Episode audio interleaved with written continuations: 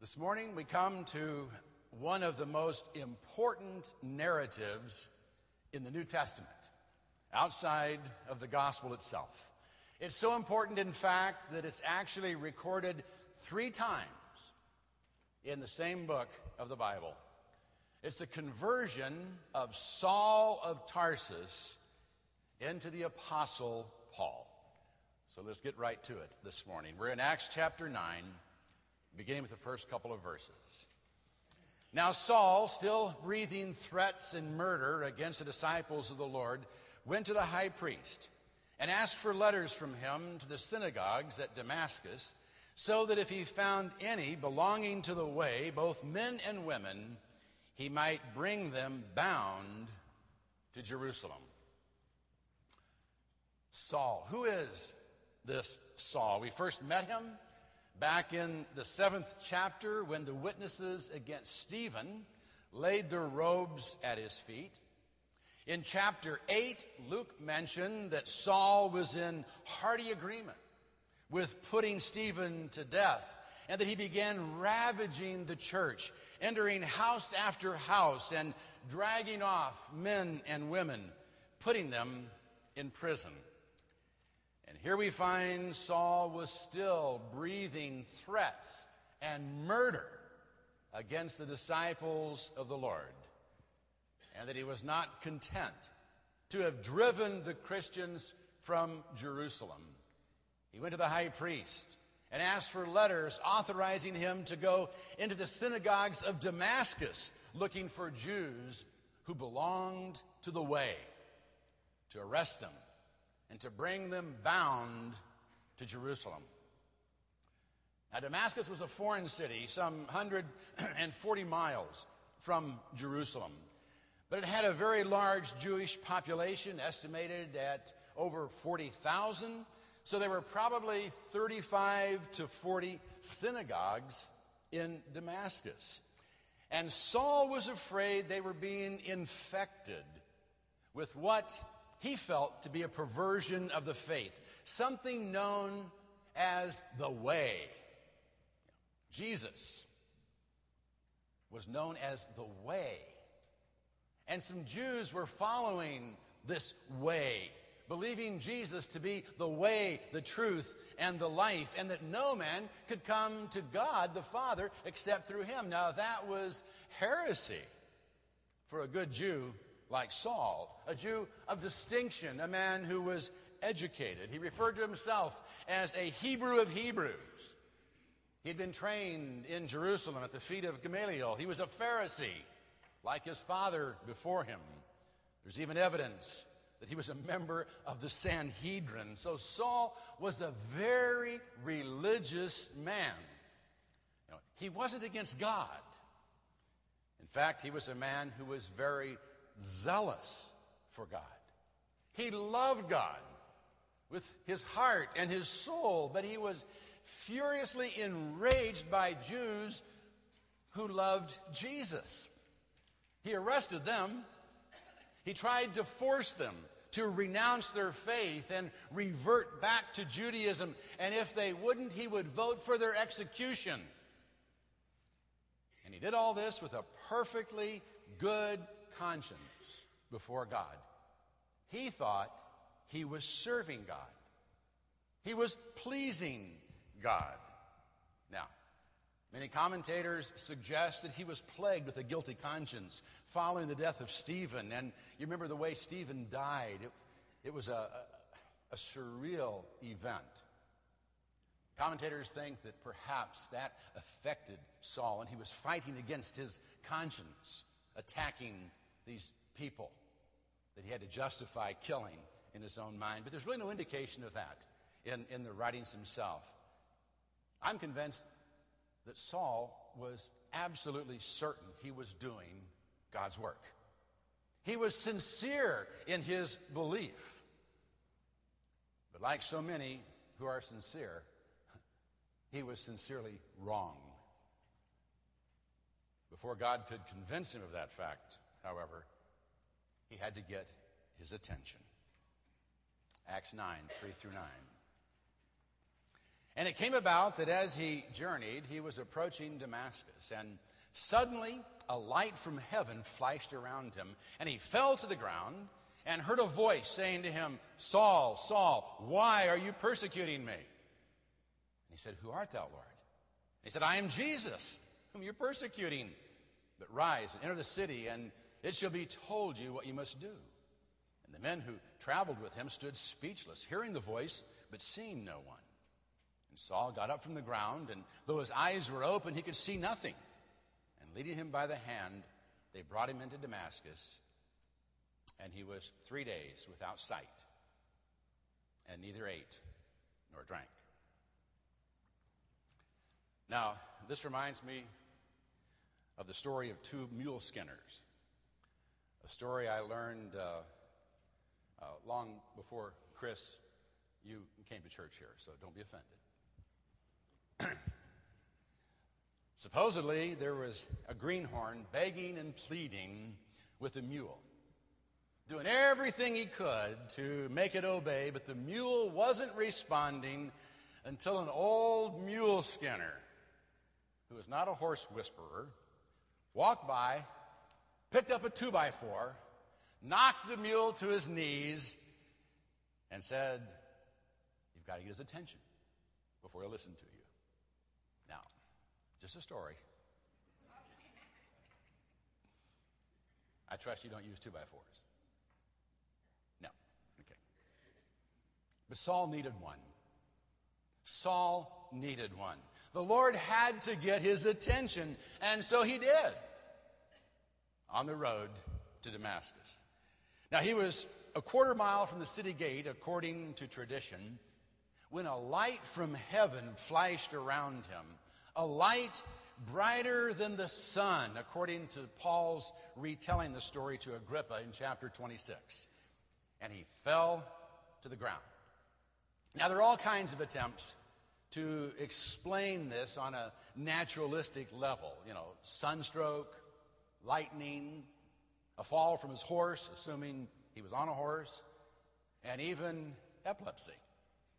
Now, I do like Charles Spurgeon's response to that suggestion. He said, Oh, blessed epilepsy. Would that every man in London had epilepsy like that.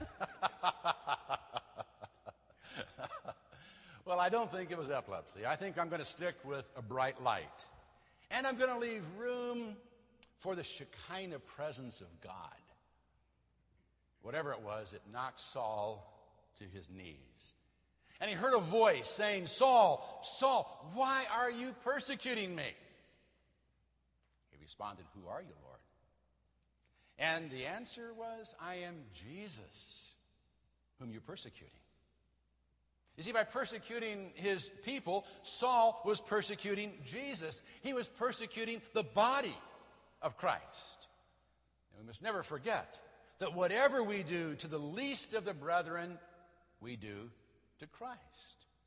Saul was persecuting Jesus, and Jesus made that very clear to him. Now, when we combine all three accounts, we discover the men with Saul could see the light, but could see no one in it indicating that Saul may very well have seen more than just light. He actually saw someone in the light. And the men heard the voice, but they didn't understand what was being said. But Saul did. He was told, Rise, enter the city, and it should be told what you must do. Now, I find it very significant that Jesus did tell Saul what he wanted him to do. He simply got his attention, pointed him in the right direction, and told him where he could find answers that he needed. So Saul got up. When he discovered he couldn't see, he had someone lead him by the hand into Damascus. What a picture. The terror of the church was now being led by the hand to the church, even though he didn't know it. That's where he was going. He spent three days blind and fasting, waiting for God to tell him what he needed to know. But during the same time, God was preparing a believer to come and tell him what he needed to know. Again, I find this very, very significant. Jesus did not personally tell Saul what he needed to know. I don't think he wanted Saul to believe that he was independent of other believers. You know, we find later that Paul was proud of the fact that he had a direct line to Jesus and he didn't hear the gospel from the apostles. But I do not believe that Jesus wanted him to feel he was all by himself.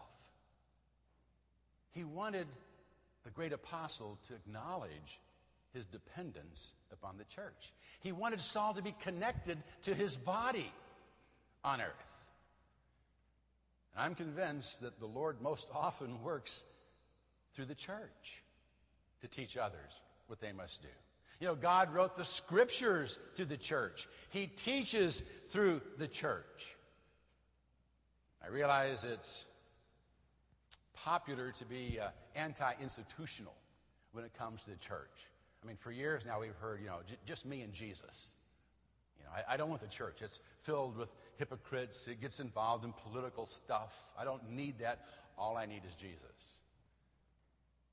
I don't think that's the case. The church is the body of Christ.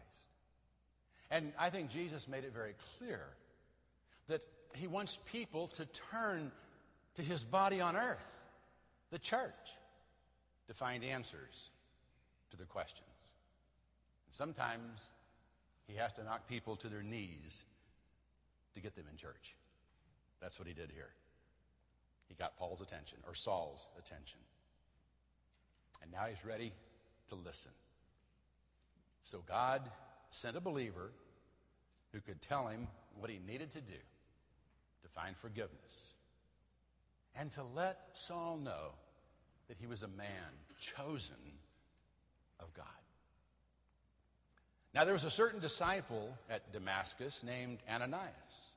And the Lord said to him in a vision, Ananias? And he said, Behold, here I am, Lord. And the Lord said to him, Arise and go to the street called Straight and inquire at the house of Judas for a man from Tarsus named Saul. For behold, he is praying. And he has seen in a vision a man named Ananias come to him and lay his hands on him so that he might regain his sight. But Ananias answered, Lord, I've heard from many about this man, how much harm he did to thy saints at Jerusalem, and here he has authority from the chief priests to bind all who call upon thy name.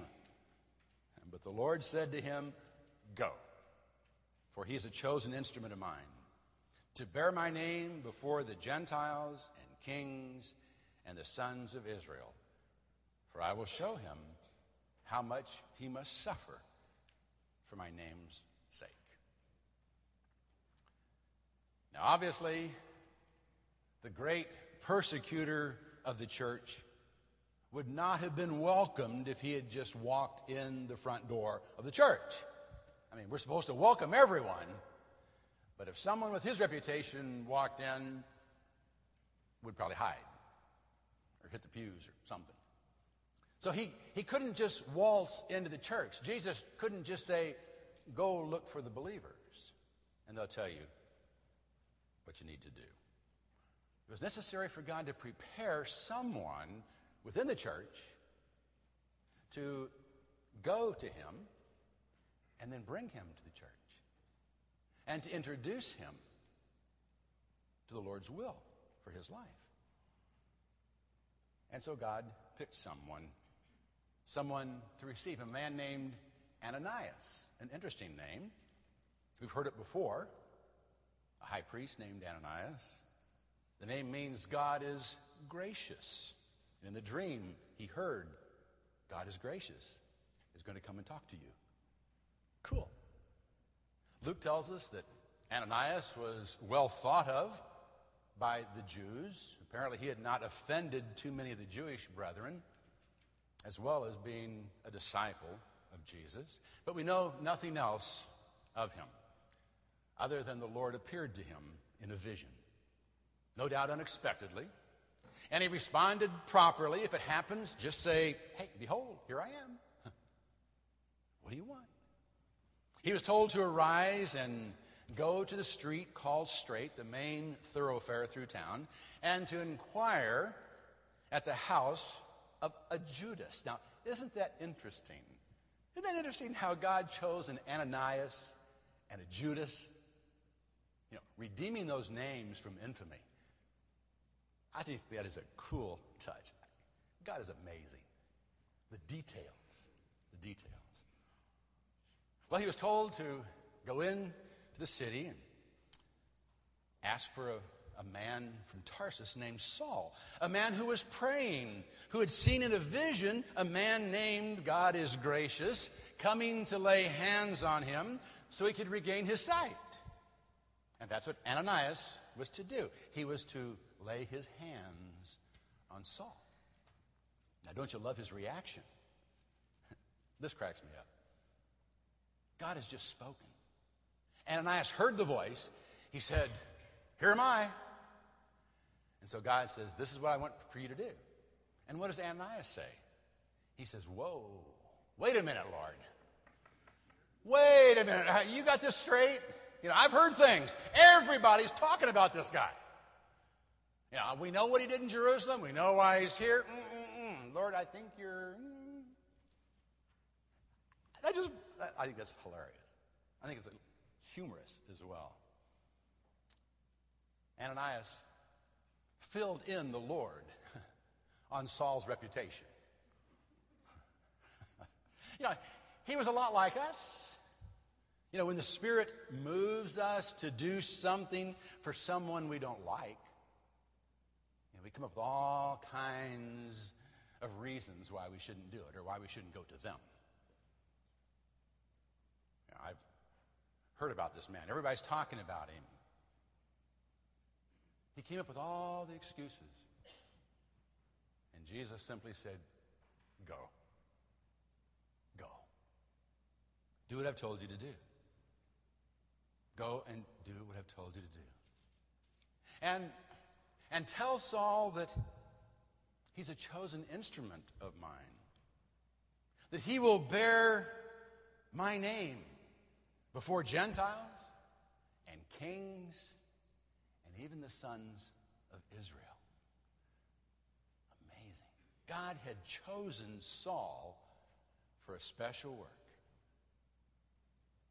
The details would come through Ananias. Now, does that mean Saul had no say in the matter? You know, God knocked him to his knees and he says, Now, this is your job. Go do it. Period. I don't think so.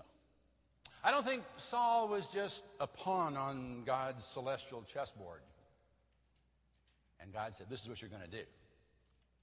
I don't think God works like that. I don't think it works like that.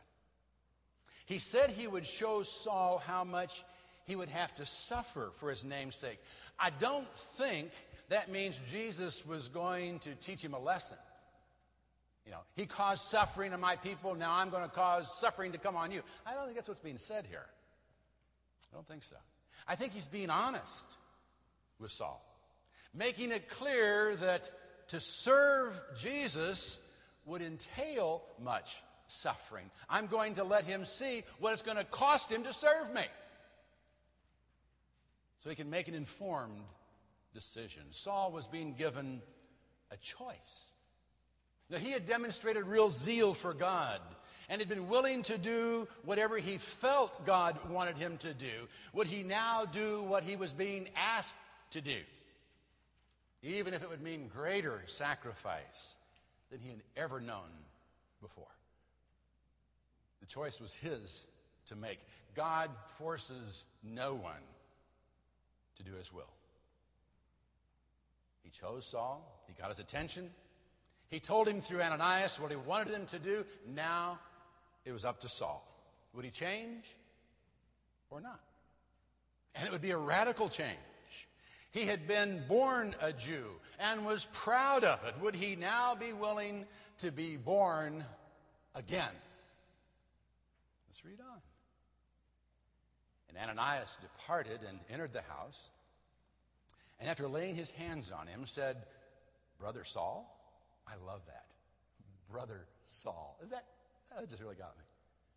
Brother Saul, the Lord Jesus, who appeared to you on the road by which you were coming, has sent me so that you may regain your sight and be filled with the Holy Spirit. And immediately there fell from his eyes something like scales, and he regained his sight.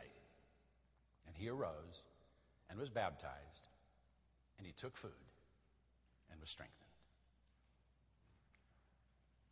Ananias did as instructed after objecting.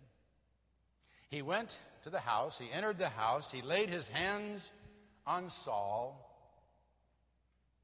and told him he had been sent so he could regain his sight and filled with the Holy Spirit. Immediately, something like, like scales fell from Saul's eyes, and he could see. Better than ever before, spiritually now, as well as physically. And then, in order for him to be filled with the Holy Spirit, after no doubt instructing him, Ananias baptized him. Then and only then did Saul take food and be strengthened. He couldn't even eat until he had been made right with God and had the answers that he needed. Now his sins, sins committed in good conscience, but sins nonetheless, had been forgiven. He had entered into a new relationship with his heavenly Father, and he had accepted God's call on his life. Now he could eat. Now he could rejoice. He had been born again. A great narrative. But what does it have to do with us? Everything. You know, there are a lot of people today who have a good conscience before God. They think they're okay. And they are sincere in their beliefs. But they're fighting against God and His church. And they don't know it. They don't know it. Even when God sends the light, they don't see. When He speaks, they can't hear. What they need is to be knocked to their knees. Is that what you need? Is that what you need? If it is, what will it take to knock you to your knees? Don't know what it might be. You know, there are a lot of bad things that happen to good people. A lot of things happen we don't understand. Tragedy strikes. Family situations cause great pain. Tornadoes come through. Nature seems to be in rebellion against nature. You know, God can be swinging a two by four. He loves you enough to get your attention. And if, if he's getting your attention, do what he says. Don't come up with all the excuses why you shouldn't. Don't say, well, but, gee, I've heard that, but, you know. I'm a good person. You know, I do good. I have a good conscience. You know, my grandma, bless her heart, I'll never forget her. She passed away when I was 12. And she said, Now, Ricky, she said, It doesn't matter what you believe as long as you're sincere. Of course, she's also the grandma that told me that uh, uh, she had actually been a mermaid and grandpa had caught her somewhere. I don't know. So, so take it for what it's worth.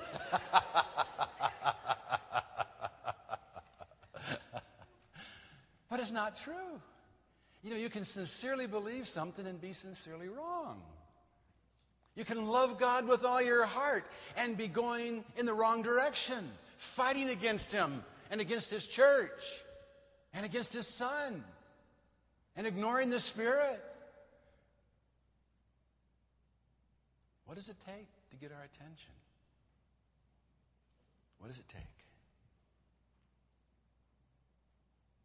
You know, if He's gotten your attention,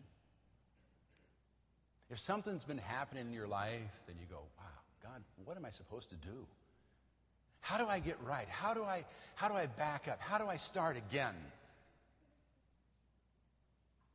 How do I, how do I act now upon what I know? I think the place to start is where Saul started. And in Acts 22 16, I love these words. Ananias said to him, And now, why do you delay? Arise and be baptized and wash away your sins, calling on his name.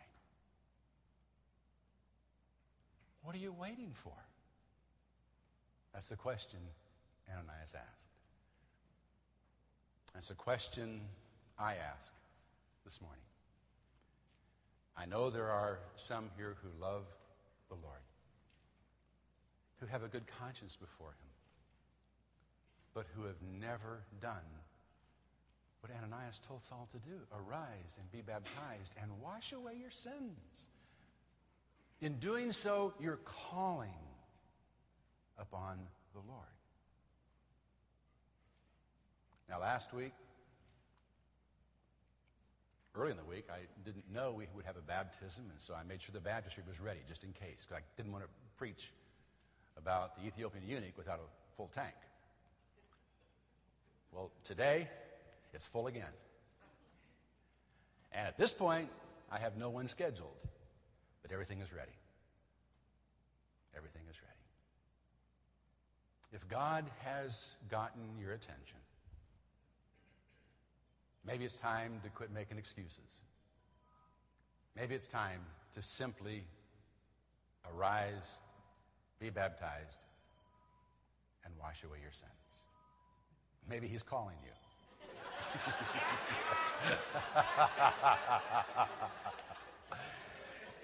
Maybe it's time to respond. Let's stand and sing.